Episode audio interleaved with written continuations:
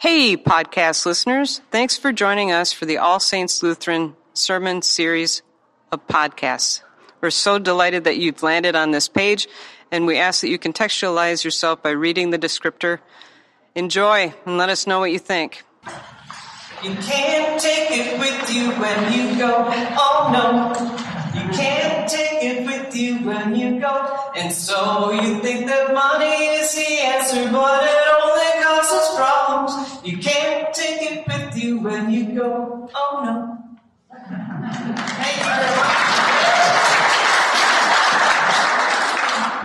I sang that in a high school choir some years ago, and I was trying to come up with the lyrics all day yesterday. Uh, that's the gospel, right? That's the gospel. So I was thinking, I really wanted to focus on Colossians, which is why Jody kindly read the entire chapter. You can look this up online through Bible Gateway and find the message online. Chapter 3 in Colossians. Hang out with it for a while. I was thinking about what does it really mean to wear love? Like really, not just superficially, like, I love you man, you're awesome, whatever, not like that. And the image that came to my mind was actually um, someone that you all know, Mr. Rogers. You think about how he made the transition on every single show. He walked in the door, he took off his jacket, he took off his dress shoes, he put on that cardigan, and then he put on tennis shoes. It was like this transition from being out there to now taking time to transition into a different way of being. And if you went back and watched Mr. Rogers, you would find that he did things very slowly. He would carefully take off his shoe, playfully toss it from one hand to the other, and set it in the closet and that he would tie his shoes meticulously. Sometimes I think he even double knotted them. Was thinking about how it is that we all wear different uniforms, we wear different fashions. Um, I think that when I go into a store to purchase something from a clerk that is wearing a uniform with a name tag, they have the same value as the doorman or my doctor.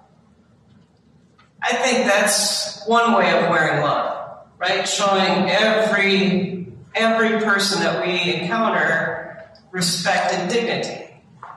No matter how much our inner voice wants to judge or maybe not be generous toward other people. We live in this place right now of polarization, and I think the work of the church is really about moving people towards each other. And I keep wondering if maybe the way we can get there is by wearing love. If you hate anyone because of your religion, you're doing it wrong. If you hate anyone because of your religion, you're doing it wrong. So, what does it look like to wear love, this all purpose garment? We start at the font, right? I can't tell you how many babies I have held up with a baptismal gown that's been worn by 68 other children from the 19 hundreds, you know. that garment represents that legacy that gets passed down from generation to generation to generation. That white robe reminds us that those amniotic fluids that first birthed us and named us and claimed us as God's own are the outward expression that we remember in that font of being loved for free, knowing that we are worthwhile, capable, acceptable and never alone because we're a part of a larger community. We wear this all, this outfit, so that you don't make judgments about what we have on underneath it. We want you to focus not on the hairstyle or what kind of clothes we're wearing, but rather on the message. The message is love. Now, I get snippy once in a while with Beth, and then I'm writing this sermon in my head, and I think, great, now I have to wear love all the time. what does that look like? There's a actual sentence in here that lays it all out that I'm going to work my way into, but this is how we wear love. Dress in the wardrobe God picked out for you. Compassion, kindness, humility, quiet strength, discipline. Be even tempered, content with second place. I'd really like to win. Content with second place. Quick to forgive an offense. Forgive as quickly and as completely as Jesus forgave you. And do that over and over and over and over.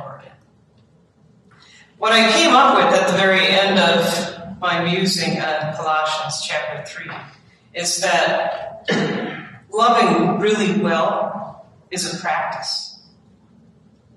We don't just arrive at it overnight. We practice it day in and day out. Sometimes we're going to make a mistake. Sometimes we're going to drop the ball. Sometimes we're going to pouting because we've lost again. Whatever. But that's part of growing, isn't it? And isn't that what we're called to do?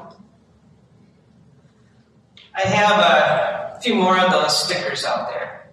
Joan told me a story right before church saying that she had this on when she had gone someplace and the person standing across from her liked it so much that she peeled it off and stuck it on him. what does it mean to really embody this idea of wearing God's designer label? You tell me, and I'll continue to work on it myself. And for this good news, we can all say, Thanks, God.